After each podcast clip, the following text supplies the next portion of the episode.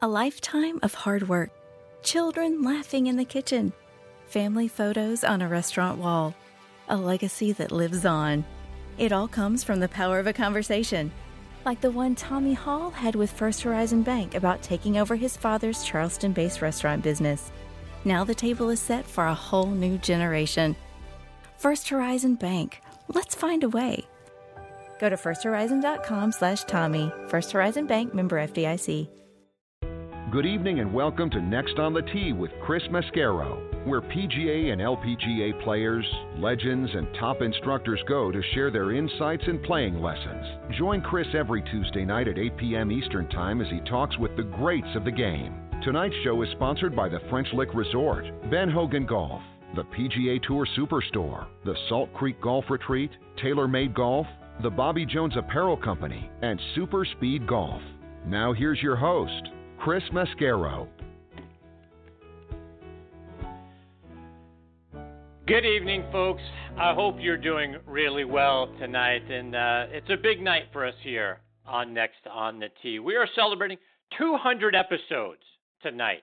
Can you imagine that? Four and a half years have gone by since our first episode, and here we are, four and a half years later, and we are on number 200. And we're going to celebrate in grand style tonight because uh, I get the honor of having three really wonderful guests and uh, two guys that have uh, meant a lot to us over the last several years. And we're going to have a brand new guest, first time ever on the show tonight, that we hope we'll be talking about for years to come. First up with me is going to be one of my all time favorite guests, Bob Friend Jr. Bob has played out on the Web.com Tour, the PGA Tour, and the Champions Tour. If you love baseball, you're going to remember his father as one of the pitchers that helped the Pittsburgh Pirates win the 1960 World Series over the New York Yankees.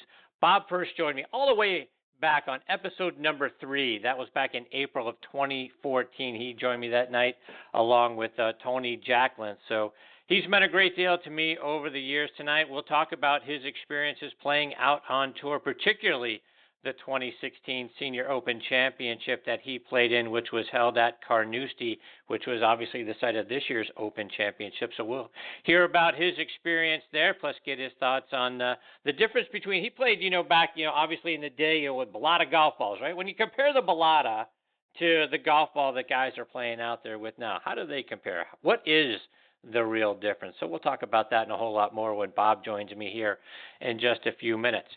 Following him, I'm going to get a return visit from 2013 Senior Open champion Mark Wiebe. Talk Mark about you know his memories also of playing at Carnoustie. He played there in the 2010 Senior Open Championship. So we'll talk about that plus the differences in strategy, right? When you're playing a links golf course versus the courses, you know, here, or you know, we have links golf courses in the states, obviously as well. But when you're looking at the, the, the links golf courses over in Scotland and Ireland versus the, the courses that we play here, is it a different strategy? And if so, how? Right? Is it a, we we always hear about it's a more along the ground game over there than it is here. We're in an in the air game here, and they're on the ground. So talk about different strategies and how you adjust to that and practice for it and all those sorts of things. Plus, we'll get a, a couple of playing lessons from Mark when he joins me a little bit later on in this half hour. Then we'll round out tonight's show with a visit from Class A PGA professional Greg Ducharme. You hear Greg every morning, you know, Monday through Friday on with Michael Breed on his show, A New Breed of Golf on SiriusXM's PGA channel.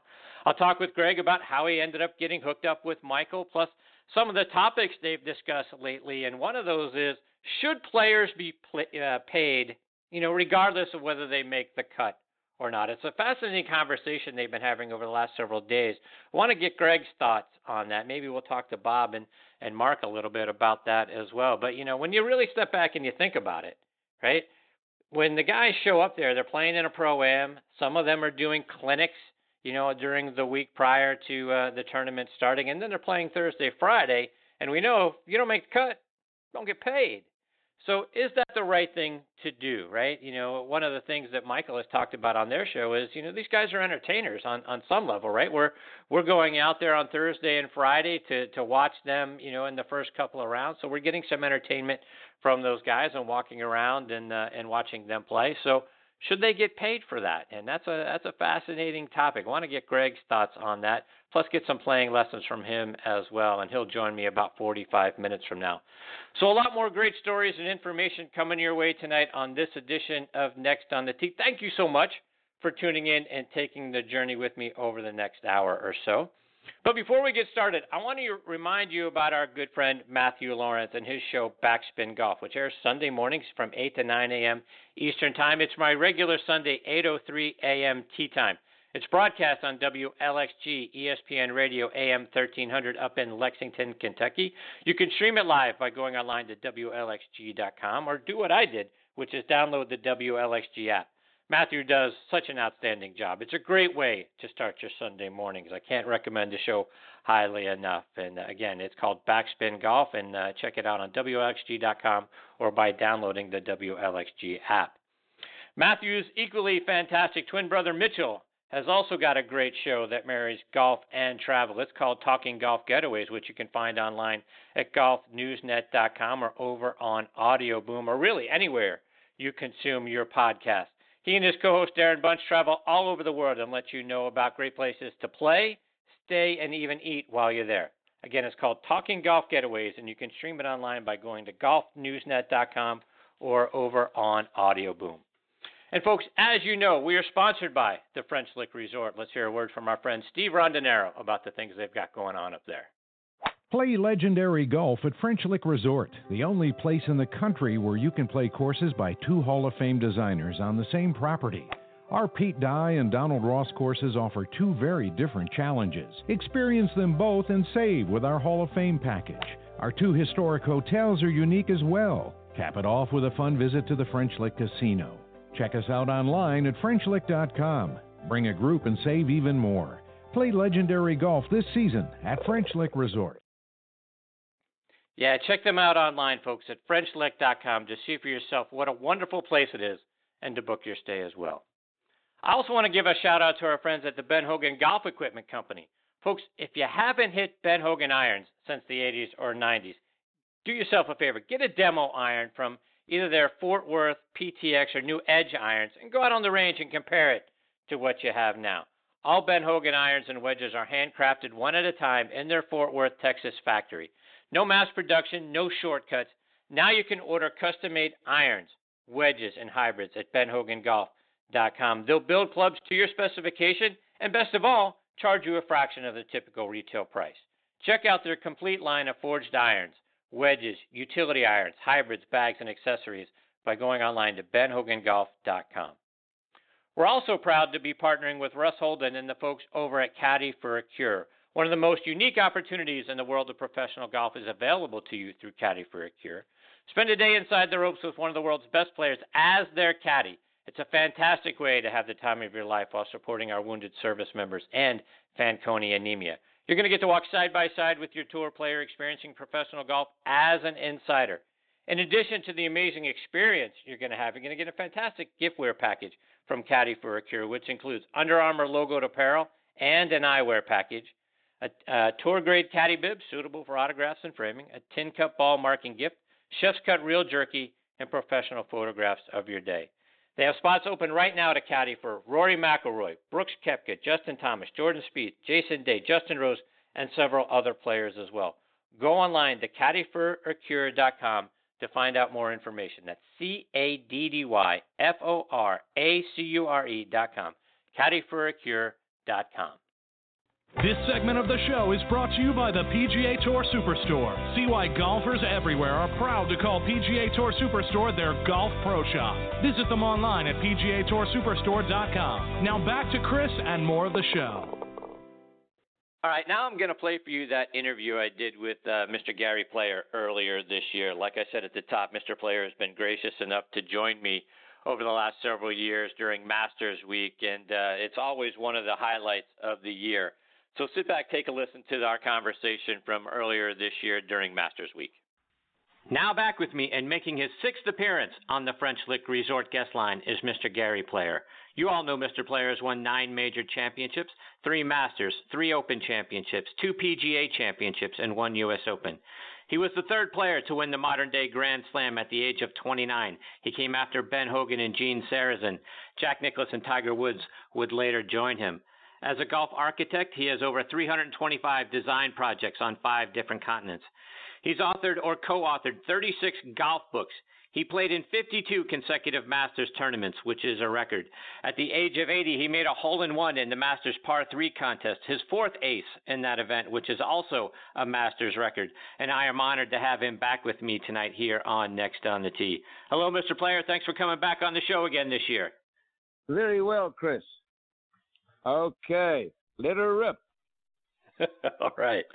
Well, Mr. Player, last year I asked you about the longevity that you and Mr. Nicklaus had with uh, winning majors versus the short time span that Mr. Palmer had winning his. And, you know, you won majors over a span of 20 years. Mr. Nicklaus did it over 25 years, while Mr. Palmer only did it over a six year period of time. When, when people talk about you know, who are the greatest players of all time are. Does the longevity that you had winning majors get overlooked? Longevity, you know, if you buy a motor car and it only lasts two years, uh, you don't think too much of it. So, you know, you buy a BMW or a Mercedes or something like that and it lasts a long time because the Germans are so good, you feel good. And I think people, a man like Sam Snead, it's debatable whether he isn't the greatest player that ever lived. It's debatable. But obviously, uh, I'm inclined to think that Jack Nicklaus has been. Tiger Woods, had he not encountered his difficulties in life, he would have turned out to be the best, but you cannot talk about ifs and ands. Uh, but longevity to me, when I'm judging the best players that ever lived, I certainly, that's one thing I really take into consideration, yes. And talking about some of the players from back in your era, you know, people don't bother today. Everything in society is about what happened right now, and everyone's sort of stuck on Tiger Woods. But people don't bother to read about Ben Hogan and Sam Snead, Byron Nelson, or even Bobby Jones. And and I was curious to get your thoughts, Mr. Player. Where do you think Bobby Jones ranks? Not only for winning the Grand Slam in 1930, but for the 285 that he shot at St Andrews in the 27 Open Championship. I think Bobby Jones, it's quite possible. It's quite possible. It's always difficult to compare people with different eras. In fact, it's impossible.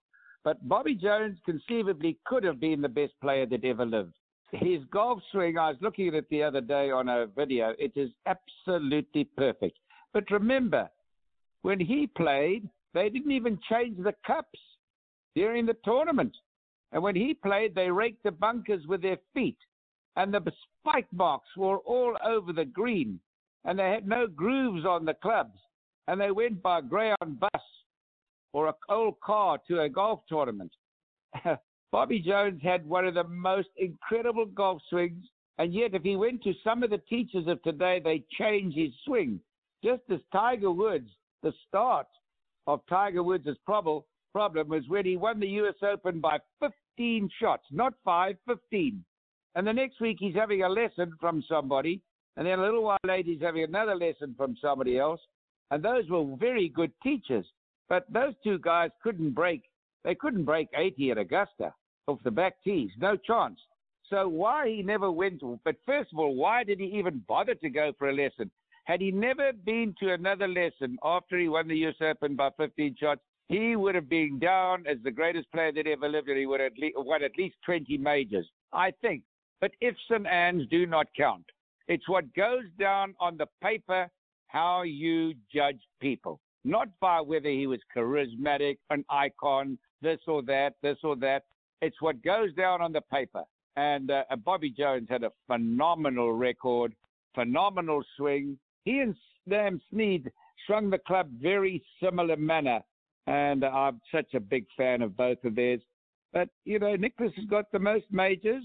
I think I can sit here and say I have the best world record. By that I mean around the world South Africa, Australia, Brazil, Japan, China, South Africa, England, everywhere around the world. I, I achieved more than anybody else did around the world, which was my dream to do that because I'd had dinner with President Eisenhower as a young man who I admired greatly, and he said, you know, we are America is a global society, and uh, I thought, well, I've got to be a global player.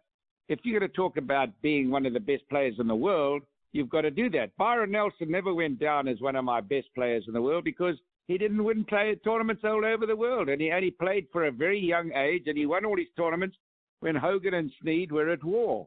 So he never went down as one of my uh, really superstars. I think to be judged as a superstar, you've got to win, in my humble opinion, six majors. He only won five, so there are lots of players that won more majors than uh, than Byron Nelson. However, Sam Snead and Ben Hogan, they went over to play in the British Open, won it. Sam Snead was a tremendous player, won tournaments all over the world, and Hogan went one time and won. So I admired that tremendously. But you must remember about Ben Hogan and Sam Snead.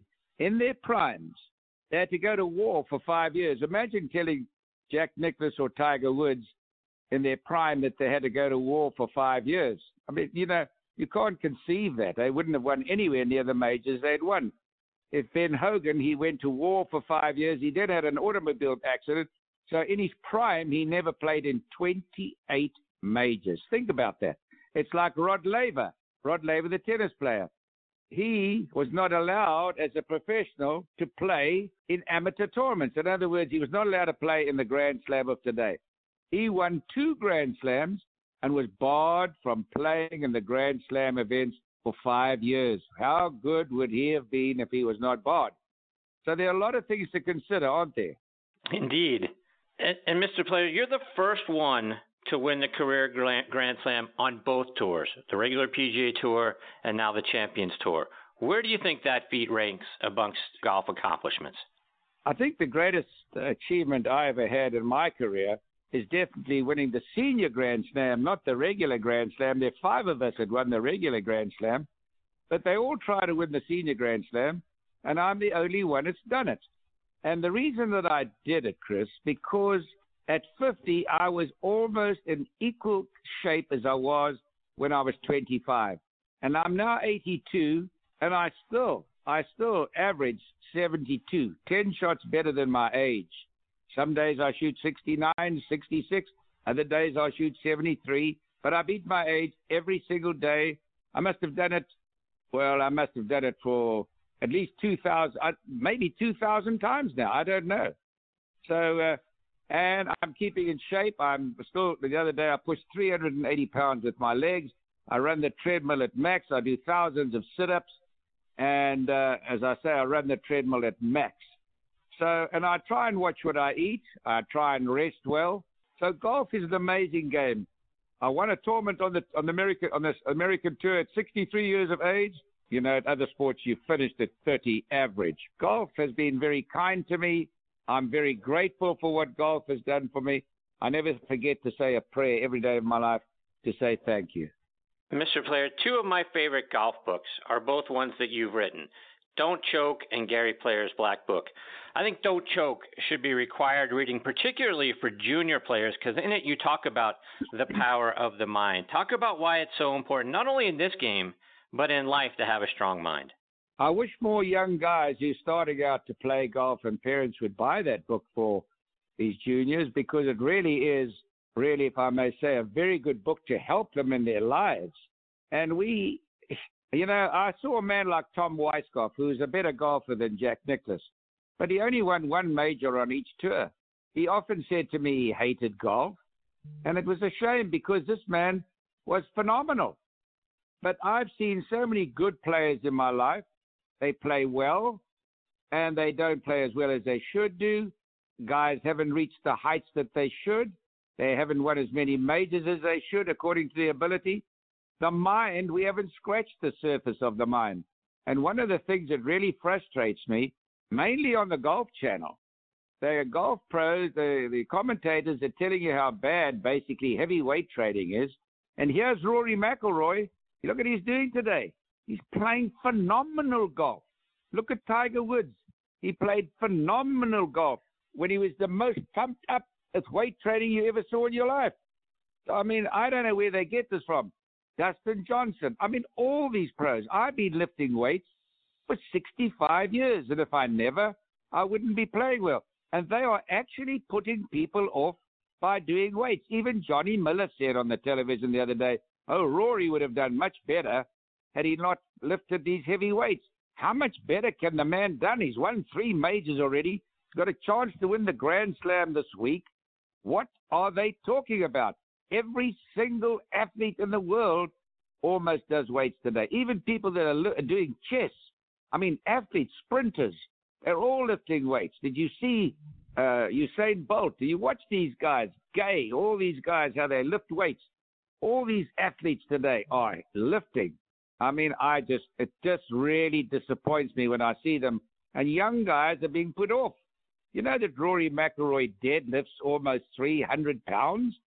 And you saw Tiger, man alive. And Tiger said to me the other night in the locker room, you know, I've had three back operations. If I never did these weight training, that I wouldn't be playing today. So it's very disappointing for me to hear these commentators talking about a subject that, quite honestly, they don't do anything.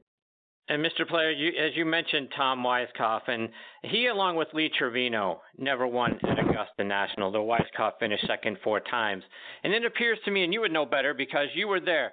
You know, for some reason, it seemed like Lee Trevino convinced himself that he couldn't win at Augusta National. And Weiskopf did seem like there was a confidence or something preventing him from getting over the hump there. Is is that what it was? Was it the mind something going on internally within their minds, or was it something else that prevented them from being uh, a Masters champion? No question about Lee Trevino because the best striker of a ball that I ever saw was Ben Hogan. And Lee Trevino is in the top three best I've ever seen at striking a ball. Now, striking a ball isn't scoring, but from tee to green, I never saw anybody, very few people better than Trevino. He spoke himself out of winning Augusta. And I played practice rounds with him when he came to Augusta, and he was gone. I, I'm, I, I, I was surprised he ever made the cut because he just spoke himself out of it. And it was just ridiculous because he was so good. No, I, you know, we haven't scratched the surface of the mind, of the body, and the other thing is, we haven't scratched the mind of eating correctly. You know that in the greatest country in the world, the United States of America, not even 3% of people exercise and eat properly. Can you imagine? So this is an important fact in eat in, in professional athletes. You've got to learn to eat properly. I mean, sugar is one of the greatest detriments to an athlete. Uh, there's so many things you've got to lay off. You've got to watch the way you eat. You can't be eating high fat, high sugars, too many carbs, lack of it, lack of laughter, lack of a happy marriage. All these things go to be making a champion. And we're still in our infancy. We're going to see people come out and play golf here one day. I'm telling you, we're going to see things that you've never seen in your life before. We're going to see a, a LeBron James play golf, a Michael Jordan, they're going to hit the ball 420 yards. Last week, or the week before, uh, Bubba Watson hit a drive 489 yards. 489 yards. They're hitting seven irons and eight irons to the par five here at Augusta. What is going to happen? They've got to slow the ball down. People are spending lots of money lengthening the golf courses. We're running out of water in the world. Let me give you an example. My brother was the leading conservationist in the world. You go to a restaurant, you sit down, they put water in your glass, whether you want it or not. They don't even ask you. You drink it, and some don't drink it. The ones who do drink it, they turn their back, and the waiter fills the glass again. Everybody leaves the restaurant. Probably, well, probably, I don't know, 250 million glasses of water a day remain on the table. And that's for three meals a time. And then they take the glass and they throw the water down the drain, and then they wash the glass with water again. So for every glass of water, four glasses are being consumed, basically. And really, the world is running out of water big time. Mr. Player, just a couple more before we let you go. And this is the 40th anniversary of your victory back in 1978. And there was something coincidental about the number 42 that year. It was the 42nd Masters tournament. You were 42 years of age And you shot 42 over the last 12 holes, including 30 on the back nine, coming from seven strokes back to overtake Hubert Green, Tom Watson, and Rod Funseth that year. That year became the oldest Masters champion at the time. Where does that rank amongst your wins? Well, to come back in uh, 30 at Augusta, and very easily could have been, very, very easily could have been 27 because on three occasions I was within an eighth of the inch of uh, going in the hole. And I'm luckily enough I didn't shoot 27 because if I did, they would have never invited me back. But uh, no, that was uh, that was a, a, a very uh, gratifying tournament. And the one thing I've always been, Chris, I've always been very grateful for all my accomplishments. Very grateful indeed.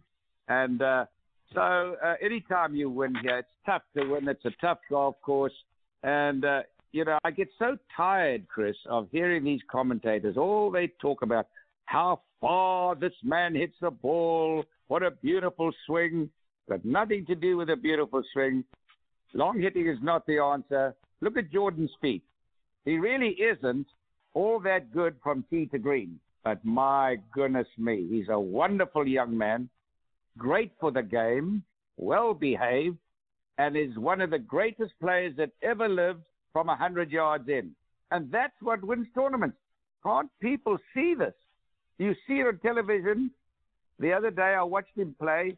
He must have missed eight greens, plus minus, and chips and putts, chips and putts, bunker shots and putts. Puts it on the green and putts. Look at the British Open. I mean, this guy is a genius with a putter. And what wins golf tournaments? That's what wins. You cannot win. You cannot win a golf tournament without putting brilliantly. Young guys, practice your putting, practice your chipping, practice your bunker shots, practice your wedges, because that's what wins. I've heard you talk about how the most difficult thing to do in putting is to see the putter hit the name of the golf ball versus wanting to watch the ball roll into the hole. How could we do a better job of not being so anxious to see the ball go in the hole and instead focus on making a good strike and getting the putter face square to the target? Well, it's a little thing called practice. There's no shortcut to success in golf, particularly as a young man today. You better think twice about being a professional because there are two million. And in China, all over Asia, these guys are out practicing the Western kids because the Western kids have television, a car, uh, air conditioning, three meals a day, food, mothers taking them to school in a car. And these other countries, they don't even have one of those things and so they're hungry. Look at this. Look at the South Korea. How they're beating the American women at playing golf. I never thought I'd ever see that. I didn't think it was possible. They are the best players in the world because they're hungry. You see, you're not in this entitlement business is a bad thing. Nobody's entitled to anything, Chris. You've got to work hard. You've got to work your butt off in life to be successful. And you've got to exercise and you've got to work on the mind. There are a lot of things to becoming a champion golfer. Just hitting the ball is, is nothing. One last one, Mr. Player. And I had Ben Wright on the show with me a couple of nights ago. And I asked him about what it was like to interact with Clifford Roberts. And he talked about how much he respected Mr. Roberts, but he also feared him. And I've heard that a lot of people from that era talk about Mr. Roberts and how much they respected him, how tough he was, but also how much they sort of feared him as well. What was your relationship like with Mr. Roberts? Extremely good. He was always very kind to me. I never feared him at all. I don't think I've ever feared anybody in my life. I had great respect for him, and he ran a tournament with great discipline. And um, no, I had a lot of respect for him.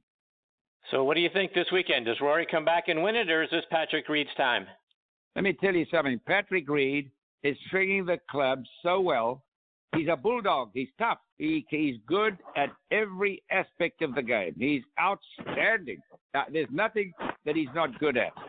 But Rory picked Rory at the beginning of the week, and I picked two guys, Patrick Reed and Rory. So so far so good, but there's a long way to go. But uh, you know, Rory, uh, he has the best golf swing in the world today. I mean, it's absolutely phenomenal. He Needs this tournament to win the Grand Slam. Tiger Woods, I wanted to see do very well, and he has done well. This week wasn't that great, but you think how long he's been off? and the difficulties that he encountered, I think he's done very well and he's making a good comeback so far. And then you find the young Chinaman, Haotong Li. I'm just hoping he does well because if he can do well, China with 1.4 billion people, and they start, oh, they're winning medals in the Olympic Games, they're winning tournaments all over the world.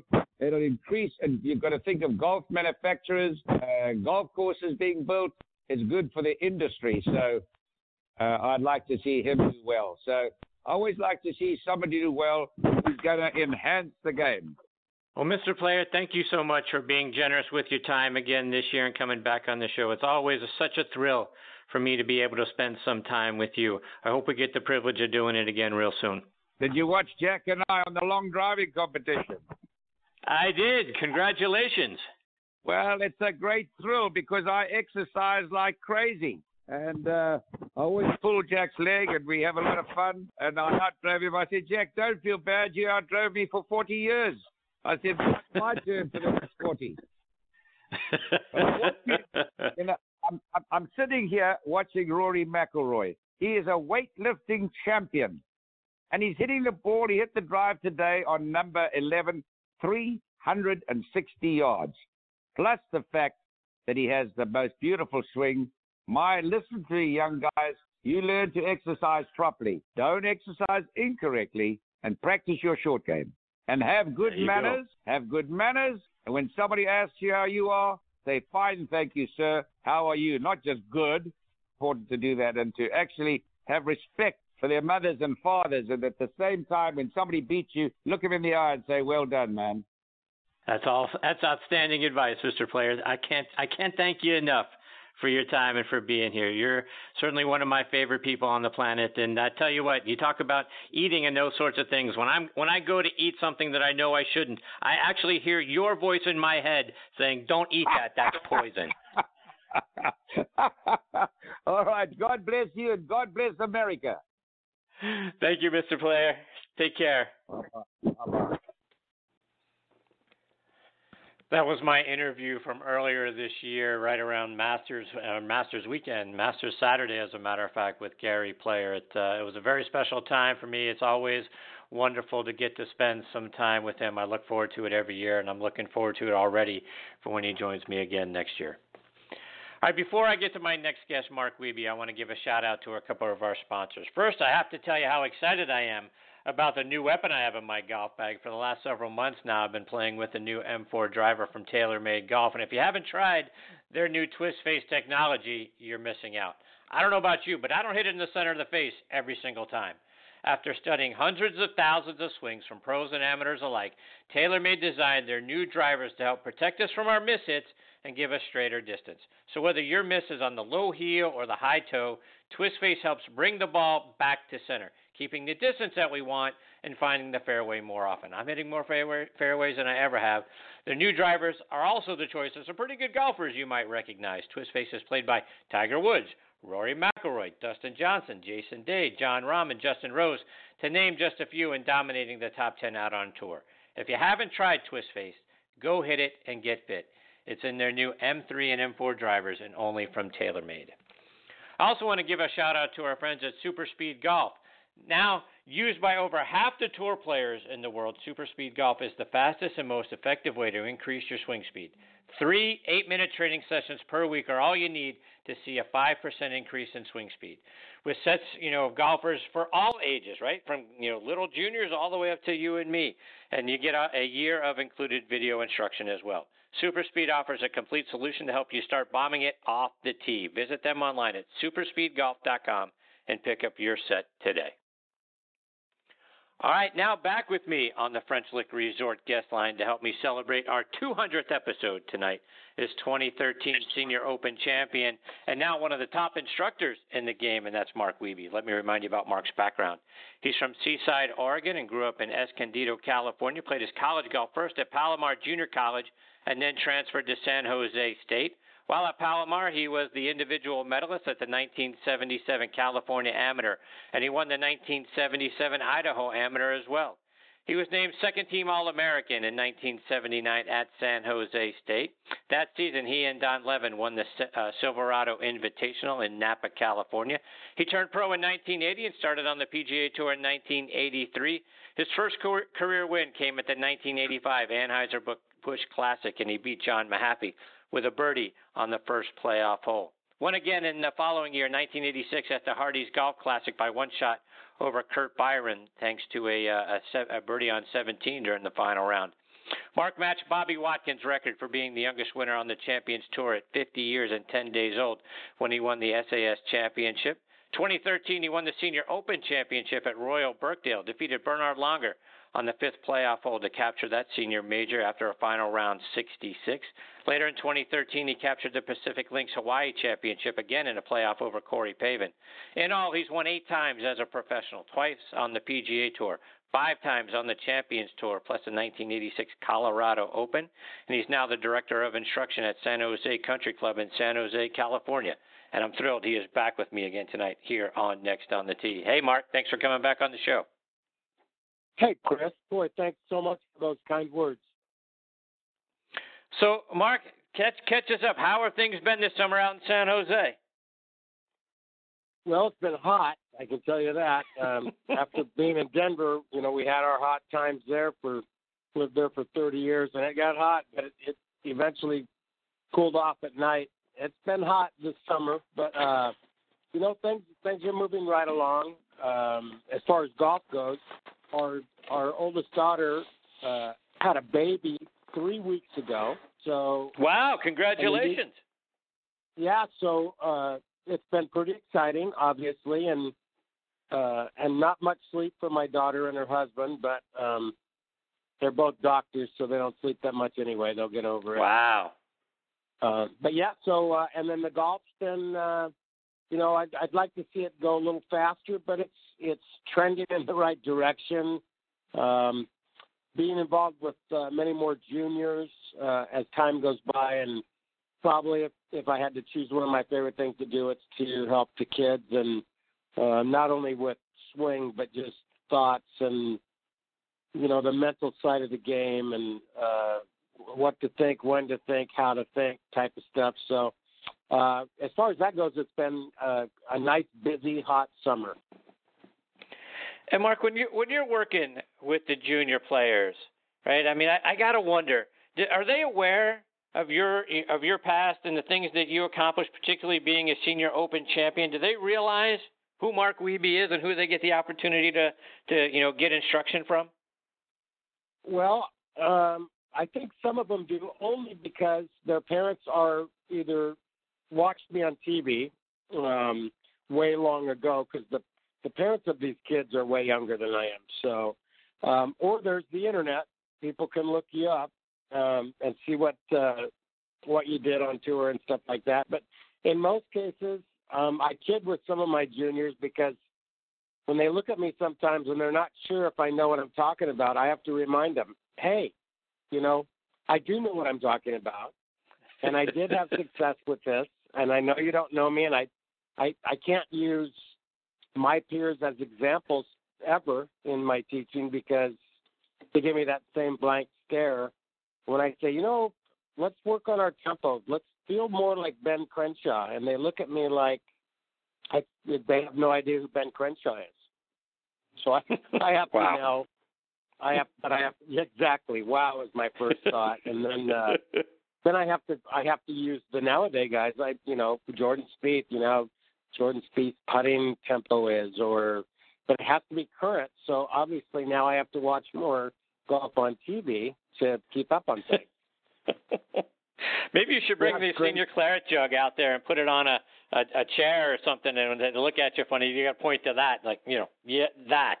That's why. Well, well, I, it is funny because believe me, I have showed a number of them pictures, and I also have a couple of pictures some buddies took of all my trophies gathered up on a big table, and uh, I showed them that too because I'm trying to, as half jokingly, but um, I'm trying to say, listen, I do know what I'm talking about. I know I'm a old, chubby, white-haired guy, but uh, believe it or not, believe it or not, I was I was good at one time. I was pretty good. so we joke we joke quite a bit uh, about all that stuff. Mark, switching gears a little bit. Um, earlier this summer, we lost Bruce Lietzke, a guy that you competed against for years, and I kind of wanted to get some thoughts. What do you remember about uh, playing alongside Bruce? Oh my gosh, uh, a ton.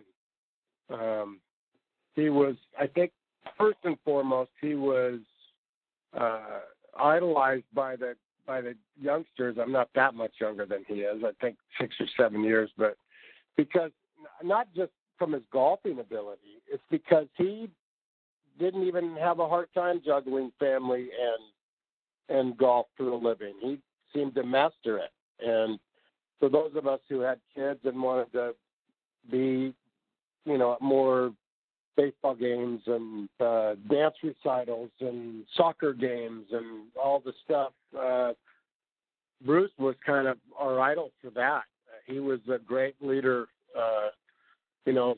So we thought about him, I think, more in I, I have anyway, uh, in that regard. And by the way, he was really a good golfer. So, uh, you know, I think that uh, the things I take away are you know, he was a as far as golf goes, I like the left to right shot. Uh, he was the king of the left to right shot, so I idolized him in our golfing abilities. And then, uh, like I said, the family, how he handled his family was great role model. Mark, I want to get your memories as well from playing at Carnoustie. I know in the Senior Open Championship back in 2010, you played played there at that golf course. What what are your memories of Carnoustie? Well, you know they call it Carnoustie, and you know I the first my first round uh, in the first major I played over there, I think I shot 69. I played early in the morning. I had a great tee time. There was no wind, and I really did think, well, God, you know, you can shoot low here. I I was kind of bummed with. I think I shot 69, and I I thought, wow, I really didn't score as well as I played. I played pretty good. I think I can shoot low. And then I remember the next day, I was the last group off the tee, the second round. Uh, so I went like at 2:30 or something like that, and the wind blew, not super hard, but it blew, and I shot 80 as quick as you could shoot an 80. Um, and had the biggest piece of humble pie I've ever had. I couldn't. All I remember was making bogey after bogey after bogey after bogey, and I thought, okay, now I get it. This is what they're saying when they call it Carnasty. Um, so I, I think it's a golf course. Definitely, the more you play it, the better chances you have having a nice score. Um, for for some of these goes over there, thinks they can whip into Carnoustie and just go ahead and just dominate it. you know, I, I don't. I, I guess you could that could happen, but uh, I just thought it was a. It becomes intimidating with the elements um, to where you're not really sure. You're just not really sure. You think you're hitting good shots, but the greens move and your ball misses them, and you know all of a sudden bunkers are in play that weren't in play on the prior day, and uh, just like all those courses over there, they're, they're kind of all like that. All of a sudden, you go, "Oh, I didn't know that was in play." Um, till the till it's in play. And Mark, your your Senior Open championship victory was just five short years ago. Just had the, the the senior championship not that long ago. This year was at St Andrews, and and I believe it was the first time they played the Senior Open there. But uh, curious to get, did you ever get an opportunity to play the old course? You know, I I never did, and I there's a thing about um, and it's changed now because I'm not playing professionally anymore. But there's a thing about going to a course when you know there's a chance to get in on that course during a tournament. Uh, I felt the same way about the Masters. You know, I never really wanted to play Augusta just to go play it. I wanted to play it in the Masters. So just in that same regard, I really wanted to play St. Andrews in, in a tournament, not just go over there and play sometime just to, because it's there. I wanted it to be special, and uh, I would have. It just broke my heart to not go this year. I just was. It was aching. I just wanted to be. You know, I just can't do it anymore. So it, there's a part of me that no, understands. The other part of me is like, couldn't you just go over there a little bit? You know, because of what it means and how what a spiritual golf course and golf spiritual place that whole place that area is. Uh, uh, but I, I, I just think I never did. I never did, and I did it on purpose, and then here it is on the schedule, and then I can't play. So it just wasn't meant to be, I guess.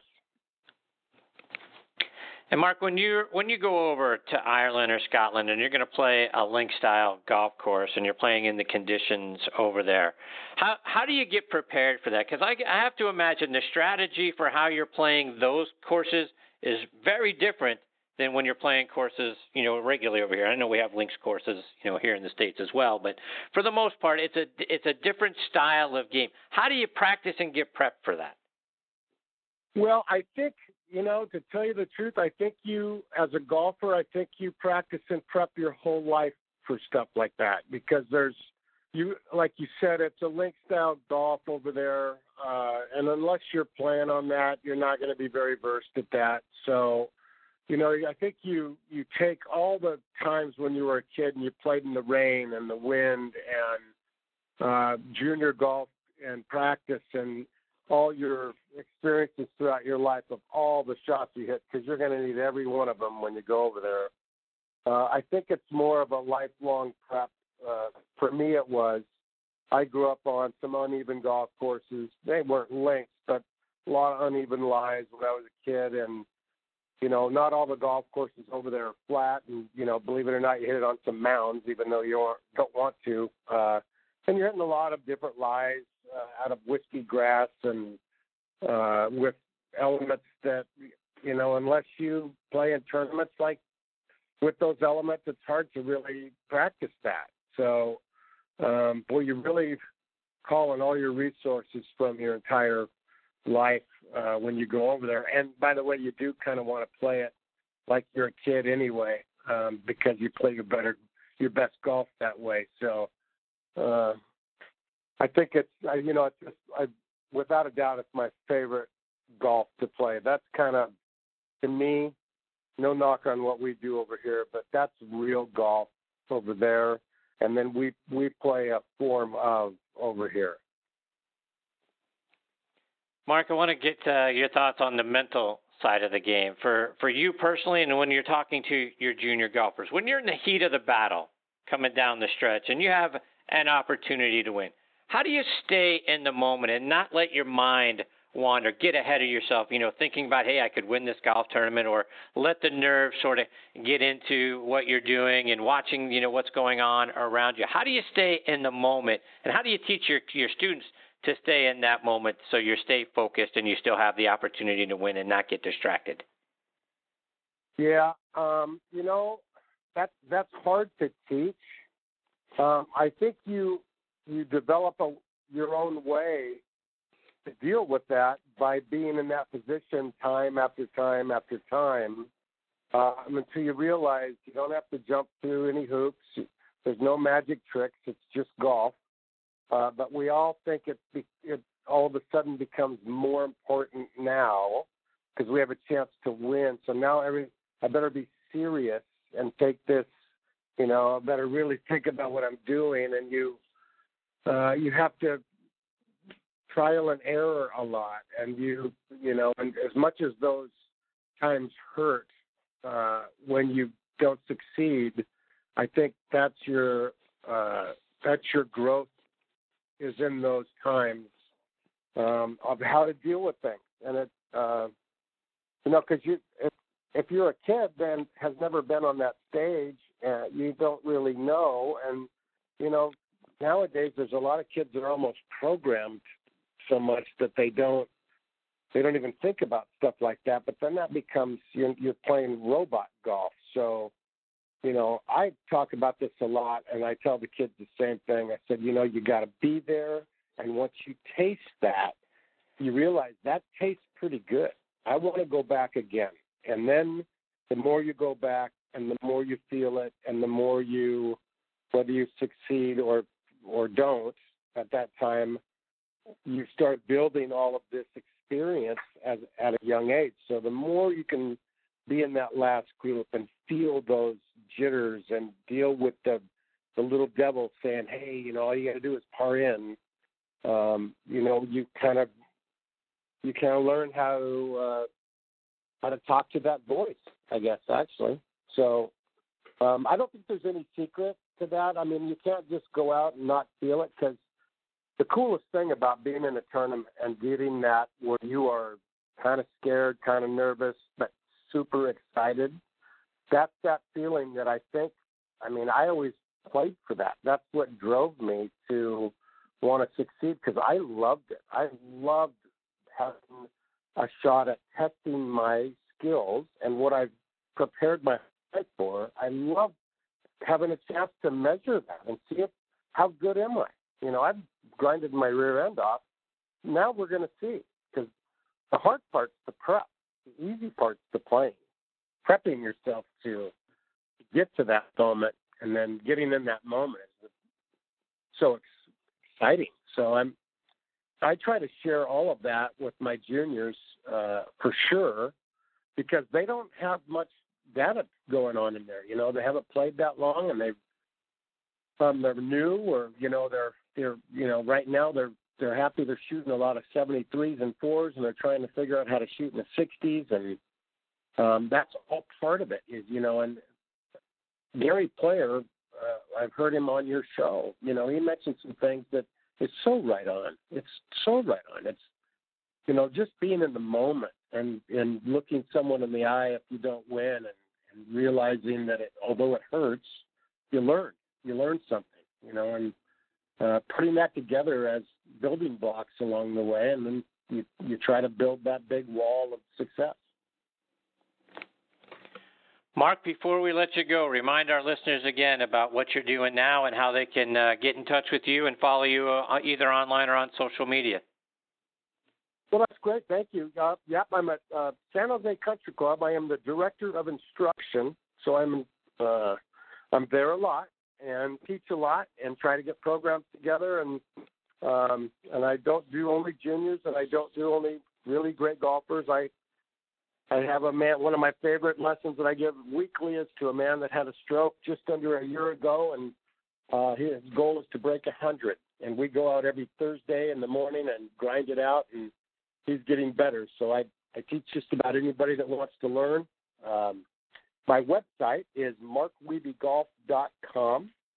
Um, and on there will be my email, which is uh, mwiebegolf at gmail.com. But that'll be on my website. And uh, and if you feel like you're in the area and you'd like to book a lesson, you can also do that online through my website. You just hit the button book now, and you can book your own lesson. Just like going to the dentist, but hopefully not. Indeed. Um, and yeah, that's it. That's it. I'm just, you know, I like I like sharing what I've learned, and I've learned from the best. So, kind of fun stuff. Well, Mark, I can't thank you enough for taking time out of your night to come back and, and help me celebrate our 200th episode of the show. It's uh, it's always getting it's always great getting to spend some time with you. You're such you're such a fun guy, and I love your stories and I love your insights, and and now you're a fantastic teacher of the game as well. So thank you very much for for being here and like I say, taking time out of your night to come back on the show. Chris, you're great. Thank you very much, and happy 200th episode. That's very I cool. appreciate you. Thank you, got Mark. Look forward to catching up with you hopefully again real soon in between now and then. Congratulations to your daughter and your son in law and uh, and congratulations to you and your wife on your new grandchild. Hope everything uh, is is well with him and uh, look forward to catching up with you soon. Awesome, Chris. Thanks so much. Take care, Mark. All right. That is the great Mark Wiebe and uh, look forward to catching up with, again uh, with Mark really soon. And I tell you what, those kids that get to you know have him as their instructor, and, that, and that's what you know. Talking to Mark, right? If if looking at me funny, right? Like you know, are you sure you know what you're talking about? I'd have that that senior open claret jug sitting right there on a bench, on a stump, on a chair, whatever it was. And anytime someone sort of raised an eyebrow, I point right to that. Don't ask questions. I, I, I was pretty good. There's why to think that Mark's name is etched on that claret jug with so many legends of the game is going to be there forever, right? And, you know, he mentioned Gary Player, Gary Player, good friend of ours, and his, his name's on there three times, and Mark's name's right there with him. So that's a huge honor, and those kids uh, are very honored to have Mark as their instructor. Look forward to catching up with with him soon. All right, before I get to my next guest, Greg Ducharme, I want to remind you about one of our sponsors, our good friends over at Par Bar. Par Bar Golf is focused on better nutrition for better golf. Par Bar is the first of its kind energy bar developed specifically for golf based on nutritional science that provides sustained, even energy that we golfers need, right? Now the company has introduced a unique hydration product called Par, Bar, Par Water that instantly converts water into an electrolyte drink. Only one gram of sugar and it's all natural. Par Water is a cap that's filled you know, that fits right on top of most water bottles. Within the cap is an electrolyte powder. It's simple to use, no mess. Snap it on the mouth of the bottle, press the top of the cap down, and shake. That's it. The powder instantly dissolves and the water is now converted into an electrolyte drink that replaces the salt that we all lose when we're out there sweating. Studies by the American Institute of Biotechnology have shown that 12% loss in distance and a 90% loss in accuracy happens even if we're mildly dehydrated. Drink Par Water before, during, and after your round. It's all natural, tastes great, comes in lemon and mango flavors. You can buy, buy Par Bars and Par Water online at parbargolf.com and at many pro shops around the country. All right, now joining me here to help us continue to celebrate our 200th episode on the French Lick Resort guest line is Class A teaching professional Greg Ducharme. Let me give you a little bit background on Greg. He is from Rexford, New York, which isn't far from Schenectady and Albany. He uh, he graduated from Coastal Carolina University with a degree in professional golf management. He's a Class A professional teaching at the Michael Breed Golf Academy at Trump Golf Links at, at Ferry Point, which is just outside of New York City. You can hear him on Michael Breed's show, A New Breed of Golf, every morning from Monday through Friday from 8 to 10 uh, a.m. Eastern Time on Sirius XM. I listen every morning on my way to work, and I'm very excited that Greg has taken some time to join me here tonight on Next on the Tee. Hey, Greg, thanks for coming on the show. Hey, thanks for having me. I I, I just found out. I, I, congratulations on on your 200th show. Um, what a what an honor it is to have, to have me join you on there. So thanks for having I, me. Absolutely, thank you. So, Greg, I want to start off our time with you tonight by going back to when you were a kid because being from that part of the country, I have to imagine there were a lot of competing sports for your attention, including hockey. Talk about growing up in uh, the different sports that you played and when golf entered your life. Absolutely. So uh, golf was a kind of a, it, honestly, it was a thing that I wasn't very interested in. I, I had very little to even no interest in golf. And the competing sport you mentioned, ice hockey, I played that from the age of five all the way until uh, I graduated high school. I was 18 years old when when I I hung up the gates there, and I decided to go to college down in South Carolina, and that was kind of a a turning point for me. I decided hockey wasn't going to take me very far. I could play golf for a, a whole lot longer, and I thought it would be um, better for me. I didn't start playing golf until I was a sophomore in high school. So I was playing ice hockey. I loved it. I was playing um at you know I was playing travel hockey and God bless my parents and we were playing 80 game seasons and that was just in the wintertime. In the summertime I was doing camps and I was um playing on travel teams just basically tournament teams. And I played for a team from New Jersey living in Albany that's a long way but in the summertime there's no practice. It was just basically we would travel to Toronto and Quebec City and all over the place Connecticut and uh, New Hampshire and Marlborough, Mass. We were traveling all over the place for all these hockey tournaments, and I thought golf was kind of lame. Honestly, I, I was not into it. I thought it was boring. I thought it was slow. I thought it was a sport for old men. And all of a sudden, there was in the fall time, my dad and I would watch football. One of the one of the my favorite things to do. And every once in a while, he would flip over to the golf on Sunday, and it's like, Dad, it, it's football time. What are we? Why are we flipping over to golf, and all of a sudden, this guy wearing red, uh, wearing a red shirt and and a Nike swoosh is fist pumping, and the crowds are enormous, and there's just so many people, and everybody is going nuts, and just like so many others um, uh, my age, Tiger Woods is the guy that brought me to the game, and all of a sudden, just just at the flip of an uh, of an instant, the wink of an eye, all of a sudden, I think I I think of golf as being a cool game.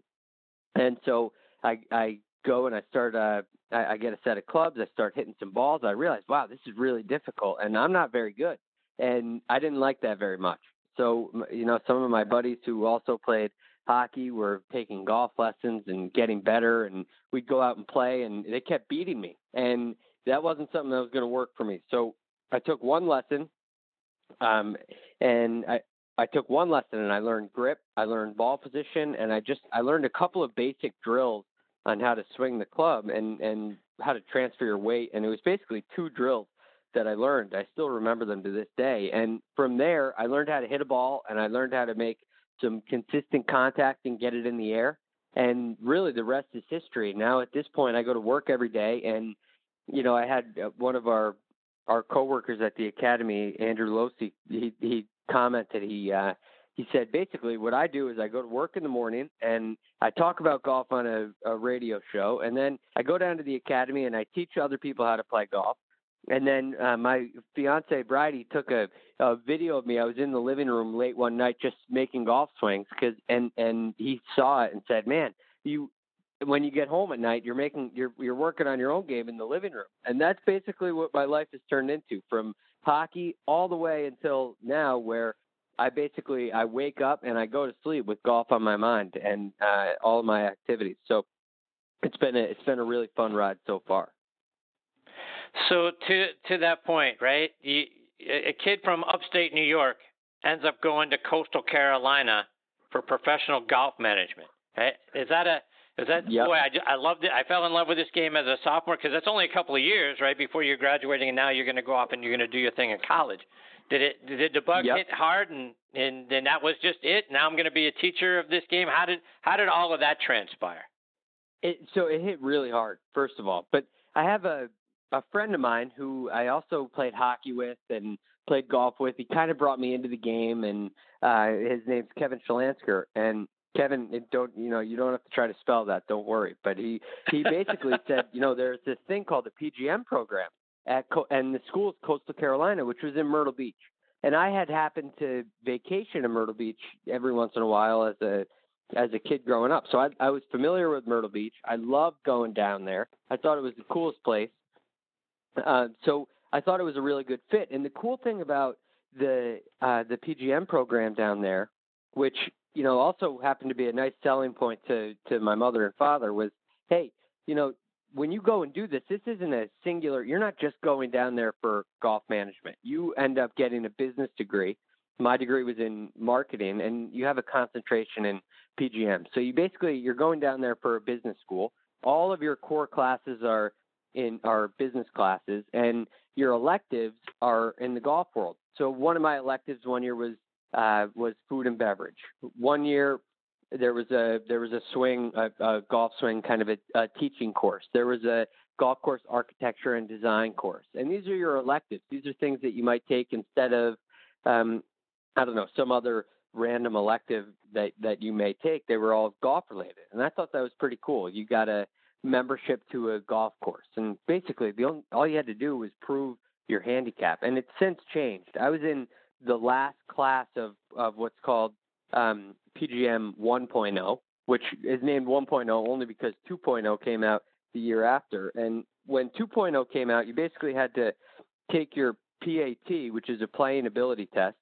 You had to take that before you could start taking your book work, um, before you could start taking your test in all the individual fields that you have to go through, which I don't need to go into detail about all that. But basically, when, when I got there, you had to have a golf professional sign off on the fact that you were an eight handicap or better.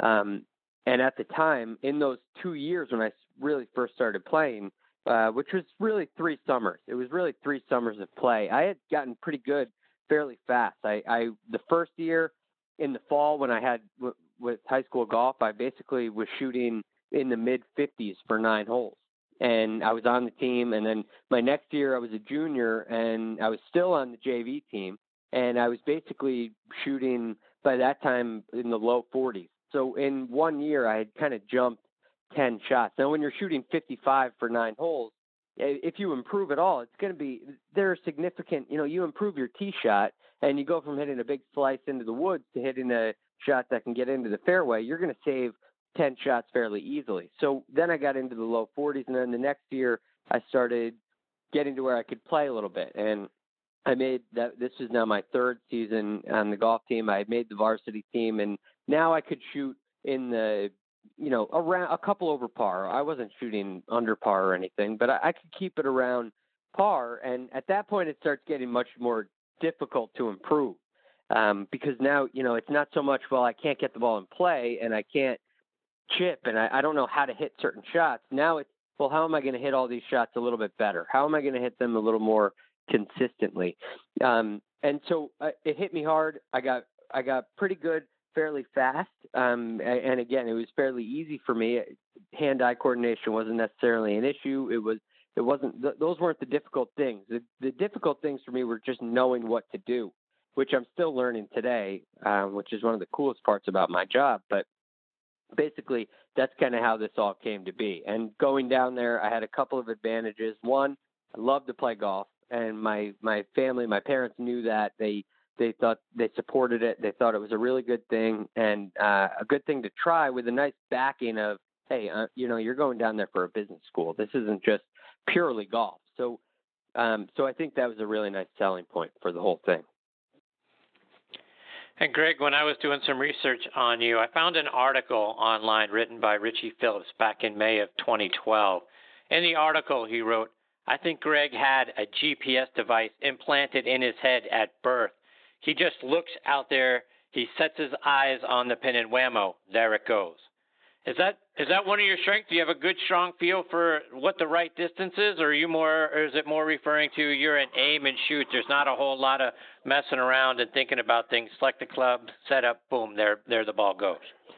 Well, you know, back in 2012, that was a different time in my life. I, I hadn't quite started getting into. I knew I'd love to play. I knew I knew the game. I, that was kind of when I was still a hockey player, and and since then I've started to, as I've gotten into the teaching world, I've now started working with Michael Breed and I started watching and learning about all these new aspects of the swing. So my golf game has kind of gone through a number of phases. There was the first phase around that time, 2012 might have been a little bit pat, you know, I was starting to learn a little bit then, but basically I was just being fairly athletic, a guy that loved to play, and a guy that was really a, a hockey player turned golf. And I, I guess that's where it comes from. It was just kind of a, hey, I'm gonna, I'm gonna stand up here. I'm gonna look at my target. I'm gonna hit it to my target because I'm an athlete, and that's what athletes do. We hit our target. Um, and and as I started to work with Michael and started to learn some of the techniques and the the, the ways to improve, uh, the ways to be consistent, the ways that a swing really should be my game sort of changed. And and honestly, it, for the first couple of years, it went through a really rough patch because I, I was watching.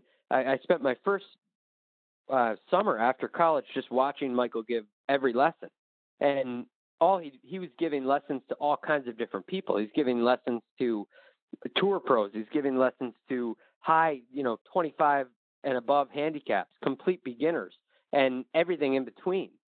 So when you're as young and as um, a, a person like like the way that I was, I had no idea. I, I had no knowledge. I was just a complete sponge, and I tried all of these things in my own game, and I quickly found out that you know, as that article pointed out, that just look, aim, shoot kind of mentality. Well, when you start thinking about the techniques of your swing, that goes away, and it goes away pretty quick. And I got to a point I didn't really know what I was doing with my with my game for for a while, and it took me probably two years to come for to to get out of that and realize, learn how to understand. Hey, listen, just because somebody else needs to work on this, that's different than than my game, and it, it, that was a, real learning curve for me. But back in 2012, um, that was probably after a round in an outing, and and you know.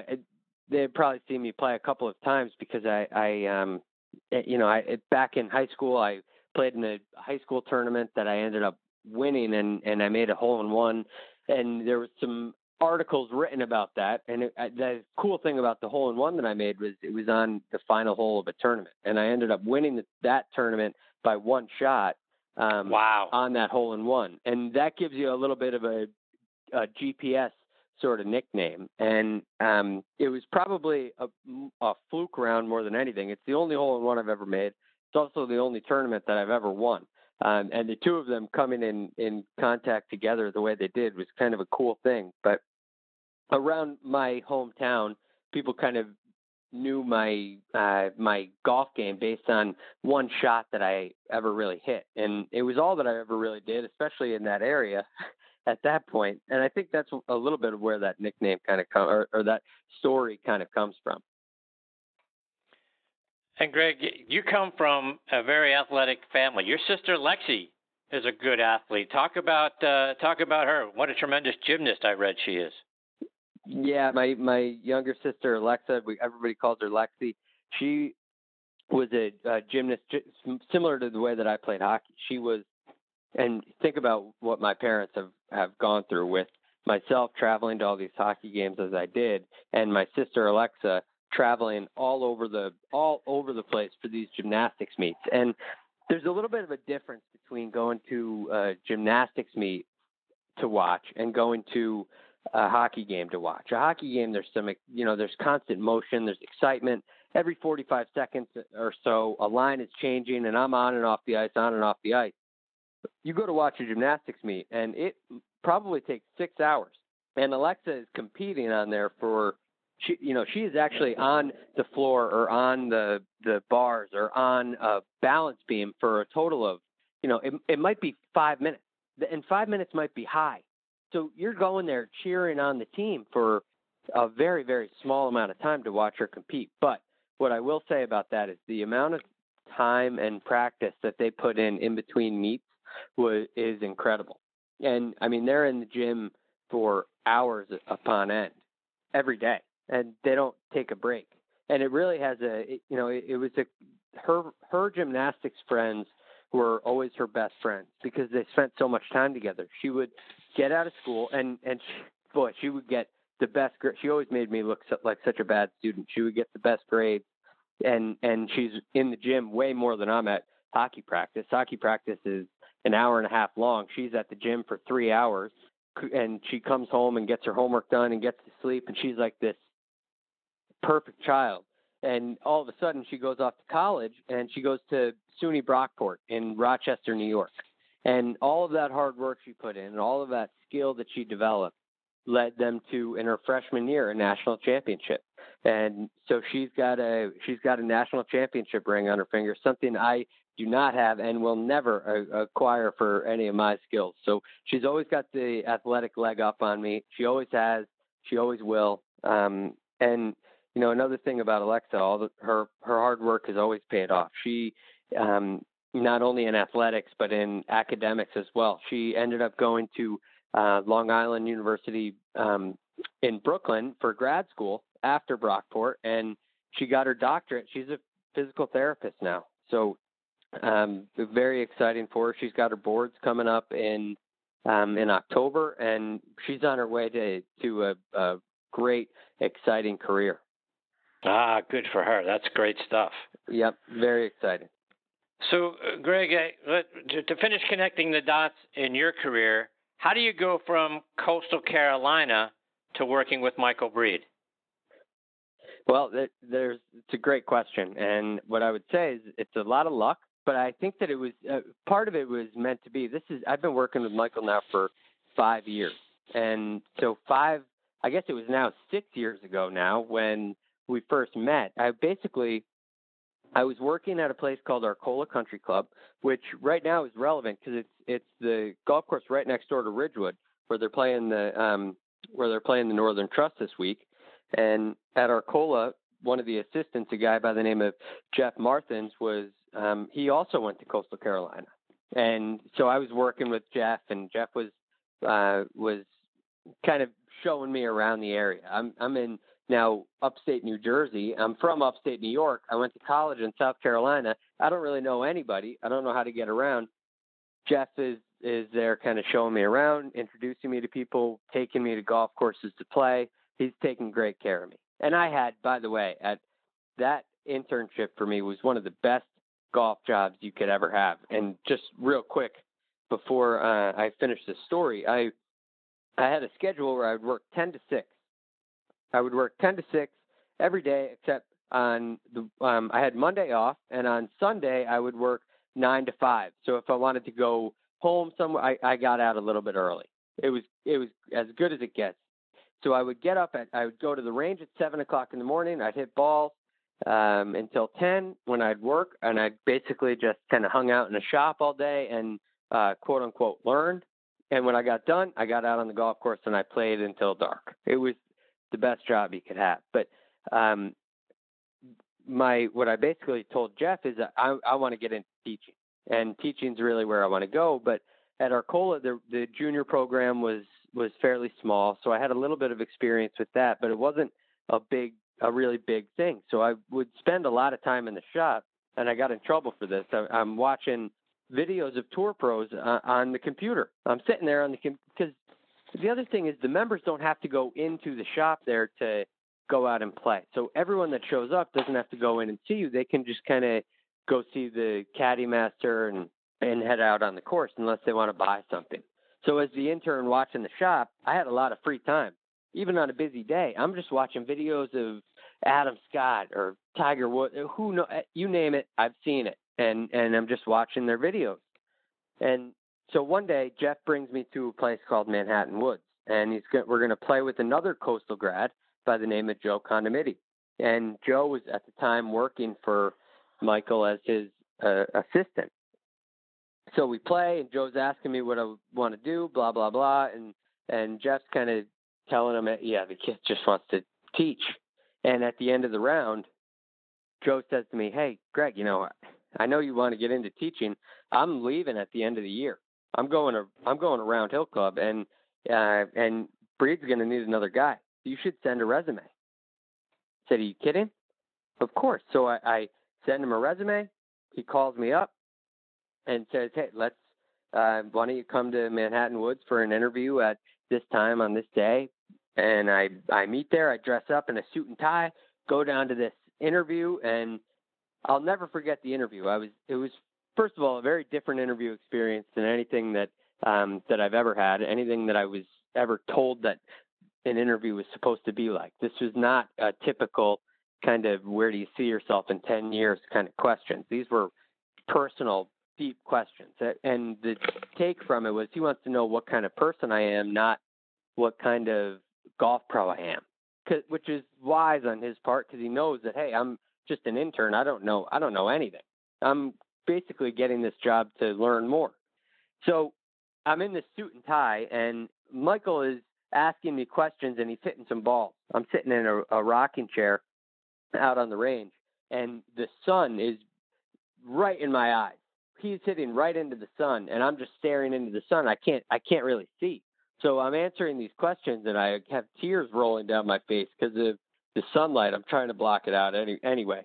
I get through it and I was all I was nervous because I I thought, man, you know, I, I I'm squinting. He probably he's wondering he's probably wondering what's wrong with me. I I can't see. I'm crying. it it was a, a mess. But he calls me a couple weeks later, says, "Hey, Greg, um, if you want, the job's yours. And here we are today, five years later, and I, I have the great fortune of, of being involved in his radio show, A New Breed of Golf. Um, get to talk about golf every morning. Get to basically the the hard work that I get to do when I I go in. I got to do my my research. I got to do my homework. I'm I'm researching tour pros and statistics and all everything everything you can imagine in in the world of golf. And and then I get to talk about it on the air uh, and then I get to go help help um, help my students improve their game. So it, it couldn't be better. Greg, like I mentioned at the top of the show, I listen to you and Michael every morning on my way to work, and, and I love the show. And the best part of of the show to me, not only is just the golf knowledge and that sort of thing, but it's it's how upbeat and positive you guys are. So much of what we hear on yep. sports talk radio is ranting and raving and yelling, and I love that you guys are not that. And we try to do that as well here on this show. Plus, I do a show on the football side Thursday night tailgate, and, and we, you know, we we try to do the same thing there. We don't try to rant and rave and talk about all the negative things that happen. We we do a spotlight on the positive segment, so we we try to be positive as well. And I, and I think that's such a a huge credit to the two of you for keeping it that way. Talk about why that's so important to both you and Michael. Well, it, you know, basically, that we're we're two coaches, and and that's basically our our um, that's that's where what our our bloodline is. That's where we come from. And when you're a coach, the the negative things aren't really going to do you any good. And a lot of this, for, and for me personally, um, Michael aside on this, this comes from my mother, my, and my mother is a is a, a woman who believes that you're with your mind you can control anything, and and basically what what you ask for you receive.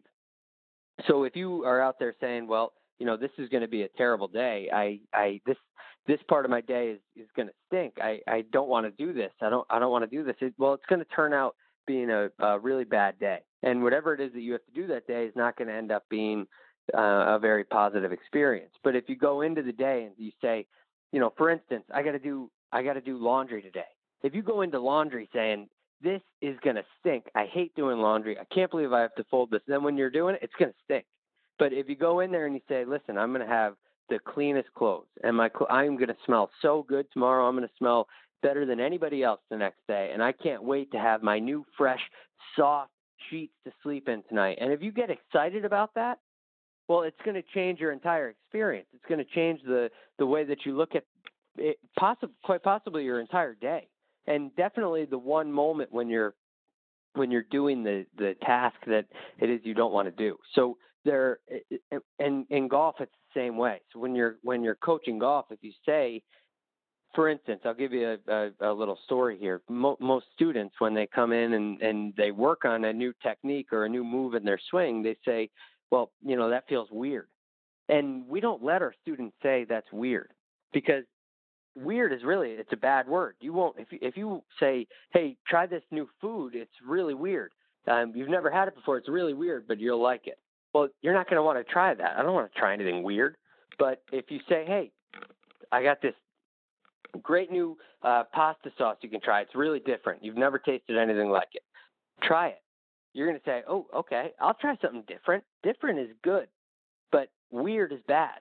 So they really mean the same. It's kind of the same thing. It's, but what we tell our students is, hey, listen, it, you're here for different.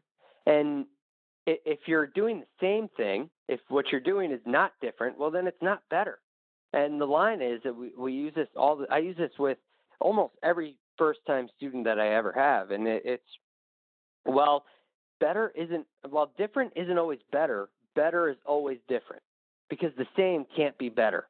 So by definition, if it's different, well, it's got a chance. It's at least got a chance to be better. And if you're taking a lesson, you're trying to get better. Well, doing the same thing just isn't going to work. It's it's not going to get anything done. So you basically you take a, a sentiment like doing something different, and you can look at it one of two ways. One, it's different, which means it's going to be has a chance to be better. The other way to look at it is, hey, this is weird. And if you look at it as weird, then you don't want to do it, and you don't want any part of it, and it's not going to be successful, and you're not going to try weird. And certainly when that student leaves the lesson tee and they go to practice on their own, if they think of that it, with the perspective in their mind of, hey, this is weird, well, they're they're not going to do it anymore. They're going to go right back to their old way. They are going to have wasted money, and I am not going to have made that student better. I, I now I, I haven't helped them, which is the whole purpose of doing what I do is to help people. So the the perspective in my profession and Michael's profession um, is incredibly important. Incredibly important, um, and to focus on the negatives, in my opinion, is just a, it's a, simply a waste of time. And focusing on the positives is something that can um, uplift your day. It can change your day and the, those around you. It can change their day too. That's great stuff. Couldn't agree more, Greg. Just a couple more before we let you go. And, and one of the Lay topics that you and Michael have been talking about over the last several days is the idea that tour players should get paid even if they don't make the cut. And I know Michael's yep. big on figuring out a way how can we divvy up this purse so the guys get paid for the time that they're spending in the proams or in the clinics that they might put on, help to put on, you know, prior to the tournament and they're entertaining the crowd at least for Thursday and Friday if they don't happen to make the cut. Give me your thought. What are your thoughts on that topic? Well, I you know there there are certain things on the show that you'll hear that I don't necessarily always agree with Michael, and sometimes I can express that on the show, and there are sometimes where I may not have a, a real case in my mind. It doesn't feel right, but I don't know exactly why I I may disagree. But this so the moral of the story here is we're not always. It's not a hundred percent that we the two of us are are in the same line of thinking. There are times where we disagree. But this is one of those cases where I couldn't agree more. And and honestly, we were talking about doing a great debate on it. And he said, "Well, the, can you take the other side?" And I said, "Michael, I don't think I can. I can't find a reason why these guys are not getting paid. To me, it's it's um, it's very unfair.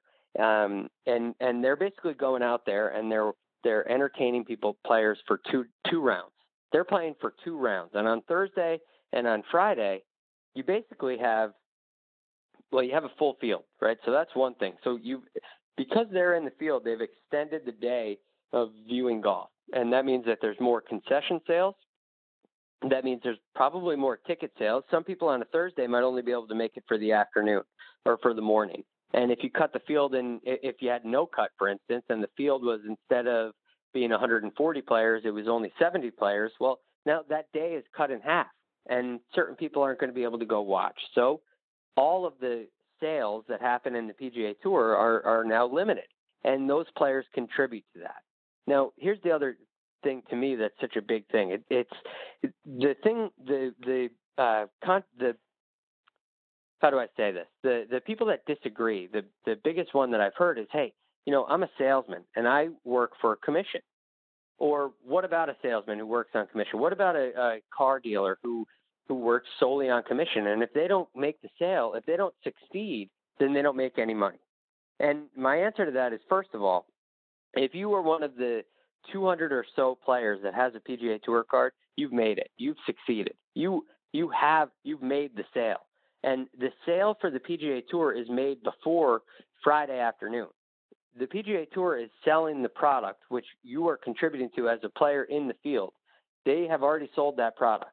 And without you, there's no product. There's nothing that they can sell.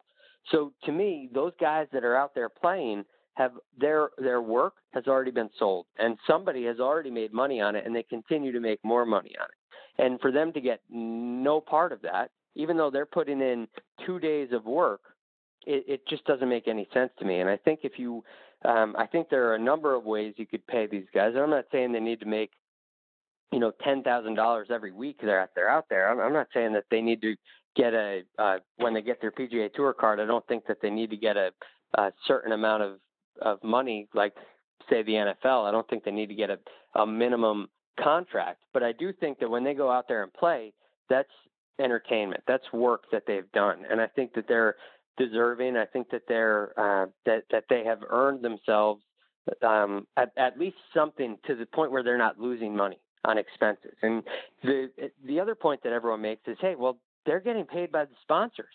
Their club sponsors are paying them um, every week that they go out there and play, and that's true. But the reason for that is the club sponsors, the the clubs. Let's say Titleist has a guy out there. Well, Titleist is is getting um, they're, they're making money on the PGA Tour players. They're um, using their products. And when Titleist can say, "Hey, we have 180 players uh, on the PGA Tour playing our golf ball, or how, however many it is," I just made completely made that number up. But we have this number of players playing our golf ball. Well, that's good for their business, and so they because of that they pay those guys.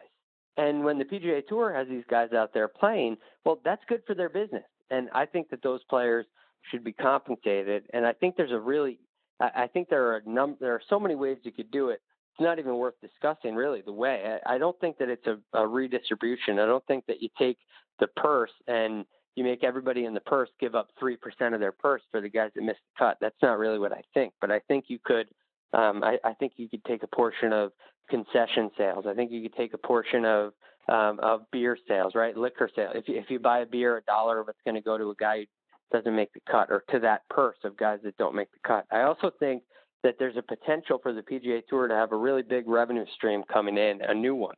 Um, aside from the Discovery deal, where they just made two billion dollars for their product, um, which includes those players that missed the cut, I think that the gambling thing is going to uh, potentially bring a big revenue stream to the PGA Tour. And if that brings a revenue stream to the PGA Tour, I think they they could take a portion of that and pay these guys that are uh, out there competing to make a cut and out there entertaining fans and out there improving the experience of the PGA Tour.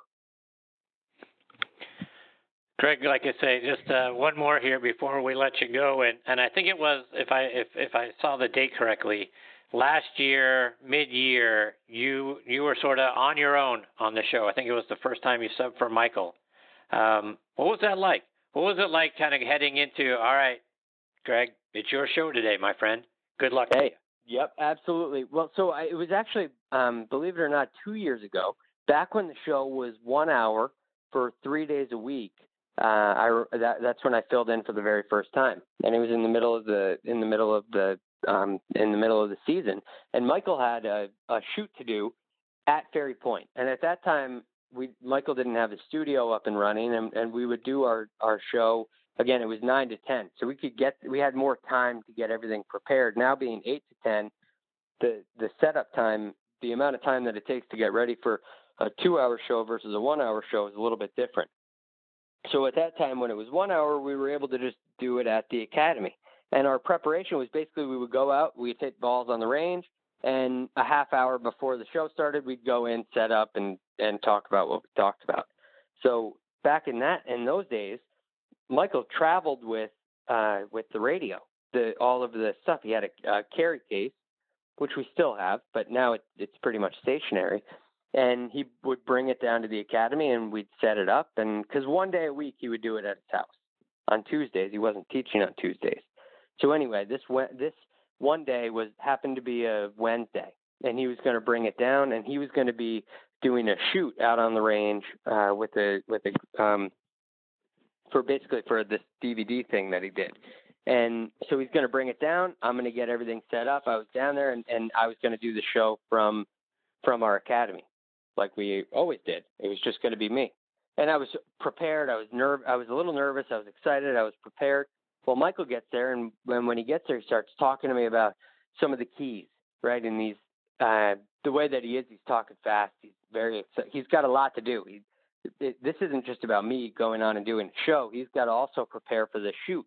So he's kind of going over these things really fast, and all of a sudden he just looks at me with a blank stare. Mid sentence, he just stops and he goes, I forgot the radio back at his house. It was all it was um, all the way back in in Connecticut, and we're in the Bronx, New York. It, it was probably it's probably 20 minutes away, but now all of a sudden it's eight o'clock in the morning, and I got to go from New York to Connecticut at eight o'clock in the morning to do my first show now at his house alone, and it's a little tight for time. So he is Michael is in a uh, panic, and the whole time I'm saying to myself, just go be calm. I would say I'll get I'll make it. I'll make it. Don't worry, we're going to be okay. But I got in the car and I was driving and now I'm finally by myself and I was trying to be calm and I wasn't so calm anymore. I was very I, I was really nervous. Am I going to make it? Am I going to make it? Am I going to make it? And I get there 15 minutes before the show. Um and and Michael's wife Carrie bless her heart was able to get everything set up for me before I got there. So I basically got there put the headset on, I had 15 minutes to talk with our producer about what we were going to talk about. And the feeling I had was probably a feeling that you wouldn't expect. It was a, very interesting feeling. I'll never, I will never forget this. And when I, whenever I tell people this, they're so surprised because you would think that, wow, there are so many people listening. I, I'm so nervous. What, what is everybody going to think of me? But when I put the headset on, it's silent and there's no noise. And the feeling I got was like, hello, is is any is there anybody there? Is anybody listening to me? And it was a very very kind of surreal feeling because when you're talking on there and you're doing your intro and there's not a phone call coming in, the producers aren't talking in your ear; they're letting you go. those moments in between, you know, when you're trying to find your words and you're thinking about what it is that you're going to say, um, there's moments of silence, and it it was just a very interesting feeling. I, I'm sure there were a number of people listening. I'm sure far fewer than if if Michael was doing the show. I'm sure most people just uh, changed the channel, but at, at that point when they when they heard that it was me, but um, but it was a very very interesting sort of feeling of of um, loneliness, which I, I'm sure is not what you would expect, right, Chris? Yeah, no, I mean, I, to be honest with you, Greg, I, I do I do understand it because you know it's just me here on the show, right? Right. So there's there's no one to bounce anything off of if there's no you, right? So right. now it's just you and your thoughts, and then yeah, it can be a very lonely feeling, very isolating because now yeah. am I going the down silence, the right road the, here? Yeah, that two that two yeah. or three seconds of silence seems like forever. Right? Yep. so then I it's, couldn't it's agree more. yeah, it's a very lonely feeling. I absolutely understand what you're saying. Yep. Well, Greg, so I think over I can't the, thank you oh. enough for your time tonight. Let our listeners know how can they follow you, whether it's online or it's on social media. So on social media, you can get me on Twitter. I'm at the real GFD. No confusion. It, it, it's the real GFD. So there's no, um, you know, it's it's not an imposter. It's really me. I promise you. Um, so so that's how you can get me on Twitter. And then um, if if you were to say take a you know you want a little bio on me you want if you were interested in coming and taking a lesson with me you could go to michaelbreed.com and in the academy section there i have a, a profile there and of course what you can always do is tune into the show uh, on sirius xm every every morning monday through friday from 8 to 10 and that's sirius uh, sirius 208 and xm 92 it's on pga tour radio it's uh it's a great positive listen. You know, Michael's running the show, and I, I help him out as much as I can back there. Um, and through that show, you can call into the show, uh, which that's a number that I don't need to say now, but we we say it all the time on, on the air. You can call in. We get every all the listeners get involved, um, and and everyone can weigh in on their ideas. And you can also send an email to a new breed of golf, which is the name of the show, at michaelbreed.com and both Michael and I get to check that email and uh, and and read your input and all your thoughts. Well, Greg, thank you so much again for taking time out of your night to be a part of our show tonight. I want to give a shout out to our mutual good friend Brian Jacobs for getting us together so that we could have you on the Absolutely. show. Brian's a fantastic Absolutely. friend and a great instructor in his own right. So, thank you Yes, to Brian. So, Greg, Um, take care. absolutely. All the best to you and your family. Hopefully, we get the opportunity to have you come back on the show again real soon because it's been a lot of fun spending time with you. Got dozens of other questions I'd love to get you to weigh in on. So, I hope you'll come back and join me sometime. Hey, you let me know anytime you need me. I'm always here, happy to help. And uh, what an honor to be a part of your 200th show. So congratulations on that. Uh, I hope I hope to talk to you again soon. All right, Greg. Thank you very much. Take care. All the best to you, Thanks, your family, and to Michael. Look forward to having you back on. Okay. Okay. Talk to you soon. Have a good night. Thanks, Greg. That is Greg Ducharme, and again, uh, he you can hear him every morning on the Michael Breed Show, a new breed of golf. He's fantastic on there, and uh, you know, what what a great uh, you know rise he's had up through the the golf ranks. So, can, congratulations to Greg, and uh, and I can't thank him enough for taking time out of his night to be a part of the show. It's uh, it's hopefully he's a guy that uh, we get to say years from now has been on many many times, like Mark Wiebe has.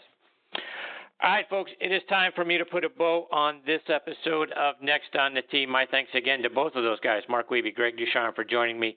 Please give me your thoughts. Check out our page on Facebook, Next on the Tee with Chris Mascaro. Give me your feedback there. Plus, if you've got a question for Greg or Mark or any of our future guests or guys that have been on the show with us or gals that have been on the show with us before, please send them uh, to us through our Facebook page. We'll be glad to get those questions answered for you. You can find this show online, our website, nextonthetee.net. On there, you're going to be able to link to any of our archive shows, plus, you'll be able to see who some of our future guests are going to be as well. Please also check out our sister show on the football side, Thursday Night Tailgate, with me and my co host Bob Lazari and our announcer Joe LaGenusa. That show airs live every Thursday night from 8 to 10 p.m. Eastern Time. You can stream it live on Blog Talk Radio, and that show, like this one, also available as a free podcast on iHeartRadio and on Podbean. On Thursday night tailgate, we're joined every week by five NFL legends who share their stories from their playing days, plus give us insights into what's going on around the league today. Plus, like I mentioned with Greg, we do a spotlight on the positive segment where we highlight two players who are doing great things in their communities. You can find that show online at ThursdayNightTailgate.com. And again, this one next on the Tee.net. Folks, thanks again for choosing to listen to this show tonight. We really appreciate it. Until next week, hit 'em straight, my friends. You've been listening to Next on the Tee with Chris Mascaro, where PGA and LPGA pros and top instructors and media members go to tell their stories. Join us the same time every Tuesday to hear more stories about the game we love from people sharing those stories with you. It's all about the great game of golf. It's all about the great game of golf.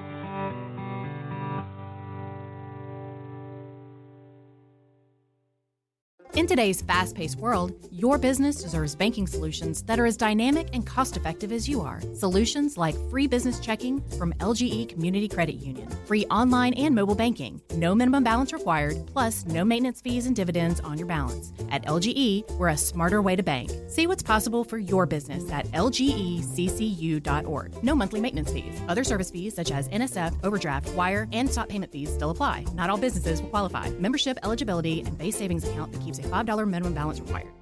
Hey Atlanta, Hudson Mason here. Is a new roof still on your to do list, but you've been delayed due to rising home service costs? Well, here's a fantastic solution from Accent Roofing Service zero down, zero payments, and zero interest for a full year. That's right, you can get your new roof now and start paying next year. Act quickly because Accent's incredible offer of 000 with a 12 month deferred payment option for a lifetime roof system isn't going to last long. Contact the craftsman at Accent Roofing Service today, accentroofingservice.com.